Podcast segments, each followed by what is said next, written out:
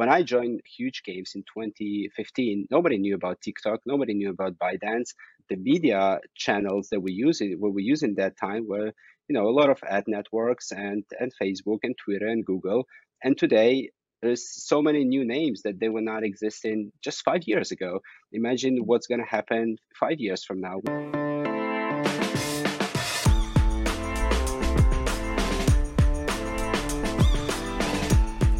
How does a 20 year old games publisher stay fresh, stay young, stay vibrant?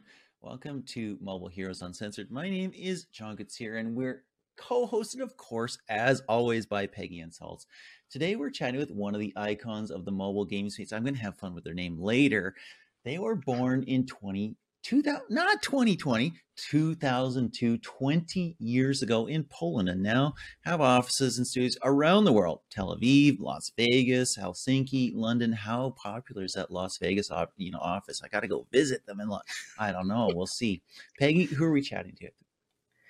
Can I say that it is a huge company. It's huge games, oh, right? Oh, oh. You wanted to play with that. I know you did, John. You were wanting you to just stole my thunder, Peggy. Thank I you. Stole your thunder. Oh no, it's huge games with a huge guest. We have Misha Sirochik. He is director of growth at Huuuge Games. As you said, international games developer, publisher, focused on social gaming. But Misha, Misha started his career in e-commerce then moved to free to play games. He's an experienced marketer with a demonstrated history of working with social casino, match three, hyper casual, and casual games. Covers all the bases there. He's based in Warsaw, Poland, but he's been a road warrior recently, speaking at MAU, PGC Helsinki, making the rounds at all the cool shows and the parties, because I met up with him a couple of times.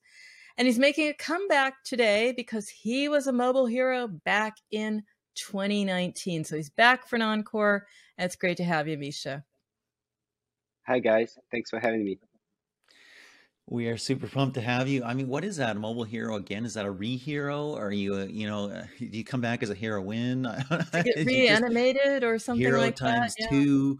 You know, exactly. It's the it's it's mobile heroes the sequel. I, I don't know. We, we gotta figure I like that, that, one out. But uh, you know, Peggy already did it. So she totally stole what I was going to do. But I mean, listen, in the games industry, in the mobile space, you see huge games all the time. And every time I see it, I want to say huge. I mean, does everybody have that? Is that just weirdos like us? Uh, what, what's going on here, Misha? Everyone does it. And I must admit, this is a great name for the company, especially that it's spelled with three U's, so it doesn't give you any other option to pronounce this name. And every time I'm using English for work or for non-work related reasons, I hear the word huge. It's always automatically associated with my company, so it's it, it's a good branding name. Let me tell you that nice. Love it. Absolutely love it. Cool. Well, let's talk about you and kind of your origin story. You've had a um, pretty cool kind of progression of your career, as Peggy talked about. Uh, what got you started, and what's kind of the wildest journey, detour, shortcut that you took? Yeah, so I started mobile in mobile marketing 2013. I actually just finished my school. I went for exchange. I came back and I just went for the friends gathering where I met my next uh, next boss, and he just happened to be hiring for the mobile startup that we were selling audiobooks. And it was the year where Facebook just announced the mobile app install campaigns. Twitter didn't even have the app install product yet, so it was really kind of doing the things that now there is a lot of automation that is doing it for you. But at that time, it was physically creating campaigns and optimizing that. And that's where I met another friend of mine who later introduced me to Huuuge Games. And he was in the company when the company just got first round of funding and they were looking for somebody to join the marketing team. I was the third person hired in the marketing team. And I guess my secret here, or maybe how I, what's the detour that I took, is really joining the fast growing startup that has a lot of growth opportunities. So that's what enabled me to be at the role that I am today because of just doing hard work that all of us are doing anyway. It's much more rewarding to do it in startup if anyone is interested in growing their career possibilities because they are just right there. There is another round of funding, another growth is coming, the team is getting bigger, and if you're interested in being team leader or later grow as individual in the professional uh, ladder, that's the place to be. This is the one tip, Peggy, that you got to give to people who are just coming out of school. Pick a company that's going to win. I mean, you know, you don't have. there you go. It's easy. No problem. Pick a company that's going to win, and, and you're going to be successful. well, one thing you said about your journey back in 2019, when we first spoke, Misha, you were into mobile marketing because you said it pushes you to your limits. Now, either you love it or you're a masochist. I haven't figured that one out. But what's the best part of that? What do you mean pushing to your limits? What's so enjoyable about that? Maybe is the question. Yeah. No, I love it. I love the innovation in mobile games and mobile marketing. That's what what pushes me to do new things. It's it's never boring. Uh, the next day you come you come to work, there is something new happening, some new game genre, some new game company. The companies that are currently big when I joined Huuuge Games in 2015, nobody knew about TikTok, nobody knew about ByteDance. The media channels that we use what we use in that time were, you know, a lot of ad networks and and Facebook and Twitter and Google. And today there's so many new names that they were not existing just five years ago. Imagine what's going to happen five years from now. When I joined my studies, mobile devices were not existing. I started studying in 20, 2006. iPhone was released in 2007. So the mm-hmm. my my current role of being director of growth at the mobile gaming company was non-existent just when I started studying in the university. So the my sister currently, for example, that is studying, I don't know where she's going to be working when she will finish in 10 years from now. She's probably going to be doing something that is not yet being innovated. So the best thing to be in the place that that we are is all the innovation that is just around us. So that's the exciting part but everything has a downside. What's the most frustrating part of being in mobile marketing right now? I know. Well, I guess I, am going to jump in on Misha. He's so excited about the innovation of ATT and iOS 14. Yeah, exactly. It makes it. Sorry, it Misha. Absolutely. But I, I'm gonna I'm gonna take it a little bit on the higher level. That is true, actually. So because there is so much innovation, so much changes, there is relatively little stability if you were to be in some other marketing mm-hmm. field. If you were to work in traditional FMCG or any other big, big production company, the marketing would be the same as, as it was 20 years ago. But in, in the current field that we are, there is relatively little stability. If you want to do the same thing for the next month or years to come, you should be somewhere else, right? Here, uh, you should be okay with coming to work and almost doing something else that you were doing yesterday because there is a new privacy policy, a new uh, regulations, or, or new devices being available. Everything is just not as stable as maybe our parents are used to be. So you joined Huuuge Games. I still want to say huge, but you joined Huuuge Games. You're now head of growth. What's that look like? What's your daily routine like? Yeah. So actually, when I joined Huuuge Games, I was uh, responsible for doing marketing campaigns for the only game at that time that we had at the big scale, Huuuge Casino.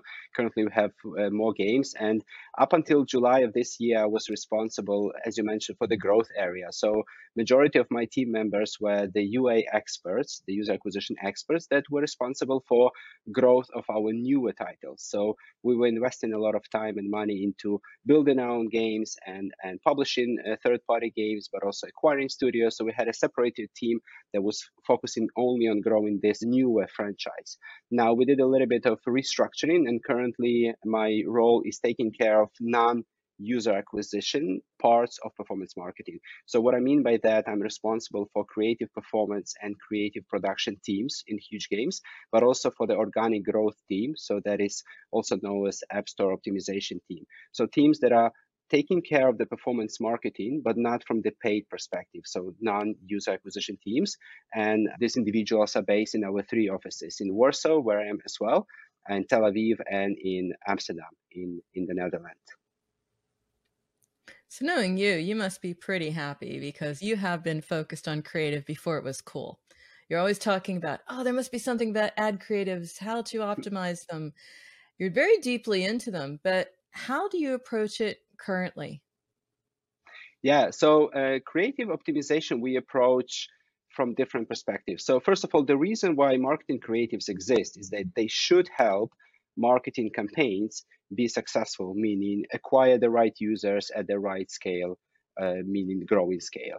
Now, not all the media channels actually require marketing creatives. For some of them, like TikTok mentioned or Facebook, marketing creatives are really important and really needed. Without them, you can't even go forward, and they have to be refreshed all the time to acquire the right users because those are the discovery channels. But there are other sort of channels where marketing creatives are uh, advised but not necessary. And those I, I can give the example of incentivized game ad networks where the marketing creative could be uploaded to highlight to the potential user this is what the game would look like but it doesn't have to be and there are a few other channels like that so the role of marketing creative is to make sure that the channels that are being optimized or are being used have the best marketing piece of material that is needed mm-hmm. So, as you said yourself, sometimes you have to refresh the creative, sometimes you don't. It's a choice, it's also a challenge. How do you handle that challenge? So, the biggest challenges that we have currently in our teams actually is manual operational work.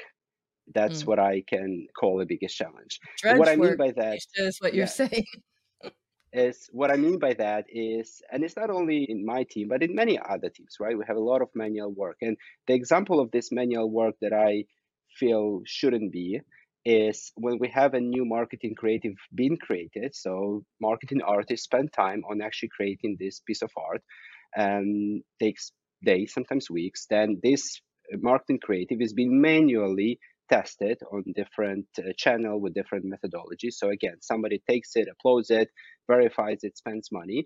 And then the third step here is taking this creative that is assuming is successful and again applying it into business as usual campaign and manually pushing it on the on, on the highest scale so there is a lot of manual work a lot of people involved and i do feel that we can do much better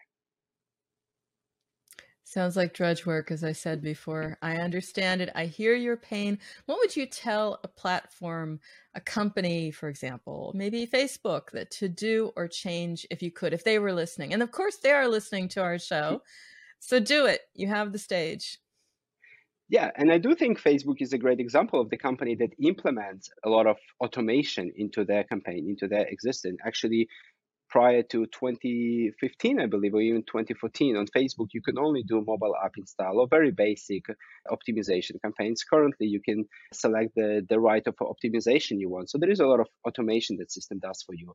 But answering your question, I would love if there is a piece of material being created and we can put it already on our business as usual uh, campaigns, but knowing that before the tool will take this creative and spend a lot of money on it to make sure that it's acquiring the right users, we want to make sure that that creative is actually tested. So the sort of automation that could be, in my opinion, for Facebook is that when I apply new creative, the system first will spend certain amount of money, a certain run it through a certain amount of days, or maybe under a certain threshold of impressions, just to make sure that it makes sense even to allocate bigger budget. And there will be, of course, some sort of numbers that we have to meet. And assuming that we meet the criteria, the system will then will push the creative to the level that all of us are happy with. So instead of just grabbing it right away and spending everything possible, the system could automatically verify, all right, it makes sense, give us the green light, hey, you're good to go. Now hit the button and it will go skyrocketing. And instead of what it is today, which means if it spends, you don't know if it's spending good or bad, it's just spending and it may be it may be actually wasting your money. Mm. That makes a ton of sense. It uh, kind of reminds me of the early days of UAC on Google. Mm-hmm. you could spend a few hundred thousand dollars, maybe even five or 10 times that before you really got dialed in and trained the system on what you wanted, what you needed. Uh, let's talk a little bit about Android. Uh, we already hit on ATT and iOS 14.5, 15, 16 now. But you said in prep with Peggy that Android is your favorite playground. What do you mean by that? Yeah, actually, I don't remember saying that, but it is true. Uh, Android is the favorite uh, playground, or it is today. Uh, it used to be another system. And the reason for that is that Android is not having so much privacy regulations yet as iOS has. Android inventory is also slightly cheaper, and there is more possibilities to do creative things as of today. So, what I do mean that it's a favorite playground is that it allows us to do uh, to test our marketing hypothesis in the more cost efficient way. So if we have a new product today, if we were to develop a new game or publish a new game, we would first verify that it's very well tested on Android OS, where it would be again uh, cheaper and we can measure it more uh, everything that we need. Or if we create a new marketing creative and we want to do uh, a test campaign for this specific creative, we would verify it on Android first and then we may re-verify it on iOS if needed or, or, not needed. But we we would go with that operation system as it just allow us to track everything we need. It's super interesting, Misha, because um, let's say five, six years ago, uh, even three years ago, people would often launch first on iOS uh, and then go over to Android. Now you're seeing a push towards the opposite. I like that you said and maybe re-verify on iOS because I've heard different things from marketers. In some verticals, what they do on Android, hey, that translates very well to iOS, and other verticals not so much. So they have to be careful about that, as you are as well. Talking about testing, what's the smallest change that you've ever made in campaign that delivered the biggest uplift? Yeah, actually, I, I want to give the example of maybe even not that small change, but we we were working with one game some time ago that is on PvP, so player versus player battle arena kind of game, and we realized that for this specific game we have a lot of male audience, younger male audience that we want the game to be attracted to. And by doing marketing research, we actually decided to go a lot with influencer campaigns instead of just a regular uh, Facebook or Google UGC, etc., because we realize that our potential audience will be discovering those kind of products via watching YouTube, etc. And that's not really a small change, but that was we did of course test influencer versus regular campaigns and influencers did win in terms of cost and, and scale and performance because this was the right fit of the creative to the right product. So I guess the conclusion here is we can't take what's working on one game genre or one operation system, even one country, and apply somewhere else. It could be that uh, completely the same country but different game genre would be not performing the same on different media channels. Mm-hmm. So making that match is just one way to have impact, to have uplift. Overall, you know, creative testing is a constant with you and your team, even some influencer testing as well in any case, it never stops. It's always ongoing. Now, you love it, obviously, but that might not be the same for your team, right? So, how do you keep them as curious and motivated as you keep yourself? What is your tip there? Yeah, I don't think I have one tip here that would make everyone happy. I think my my biggest theme is never stop learning. I try to make sure that my team members would always be challenged, challenged by either operational work or the future possibilities that they have or the new creative format that exists there. So we don't want the team or the individuals to uh, be doing their work in routine way. We want to make sure that there is always new innovation is always there, is always present. And one of example of these innovations actually that we as a company did a few years ago is we saw that playable ads were becoming uh, more and more networks are using them. They make sense to promote your game like that. So we decided to acquire a company that is based in Amsterdam that was called Playable Platform that were a relatively small company of 10 plus people, and they were experts in doing playable ads. So instead of us working with a vendor that is doing playable ads, we decided just to have a team in house that would be completely responsible for that. So that's how we are never stopping learning. That we we don't even rely on somebody. We just are learning, are teaching our team by either expanding our uh, our skills or by bringing somebody who's smarter than us. Great segue, because I was going to ask you about, you know, all of the ways you approach this, all of the ways you motivate your team. It's all trial and error at some level. What's the biggest learning from all of this? Yeah, I think um, our biggest learning is something I will be repeating myself today a few times, but to invest in automation and try to eliminate as much manual work as possible because in the manual work this is where the motivation will be decreasing the innovation will be de- decreasing as well. But if we can bring as much automation as possible we can actually focus on and in- innovate more things that we haven't innovated yet Mm-hmm. I love that you're talking about that. And I got to talk about AI. I've been playing with DALL-E, I've been playing with Creative Diffusion, a couple other things like that, and creating AI generated art. Do you see a future here for the ad industry, for mobile marketing industry? I do, and I don't know if that's a, a positive or a negative statement, but I do believe that that humans we're not going to be doing the job that we are doing today in maybe 10 15 years just like what 150 years ago there was a job that i don't remember the name but there was a person standing in the elevator and pressing the button right and making sure that elevator will be going up and down so today yes. we are doing mm-hmm. jobs that could be eliminated in some time from now we'll be innovating we'll be doing other things and we'll have AI creating ad materials for us, running campaigns, optimizing, and uh, humans will be will be having another jobs. It's amazing if you think mm-hmm. about it. In the dawn of a pre-digital age, the printing press, there was a job that a typesetter, right, to mm-hmm. actually put different letters in place in order to print, right, and that of course got automated out the, the the images that we're getting right now out of DALL-E and Creative Diffusion are mind blowing. They're insane. They're incredible in some cases. In other cases, they're just laughable. Right? Uh, a person with three fingers and one is malformed, or just really really odd things like that as well. Text is really odd on them, but I I almost guarantee somebody right now, maybe 10 or 15 somebodies, is taking an engine like DALL-E or Creative Diffusion or some of the other open source ones, and they're applying it to ads and they're applying it to learn how to make ads, what's cool in an ad, what works in an ad, and just add a lot of automation there. How do you see media buying changing in this era of AI and automation?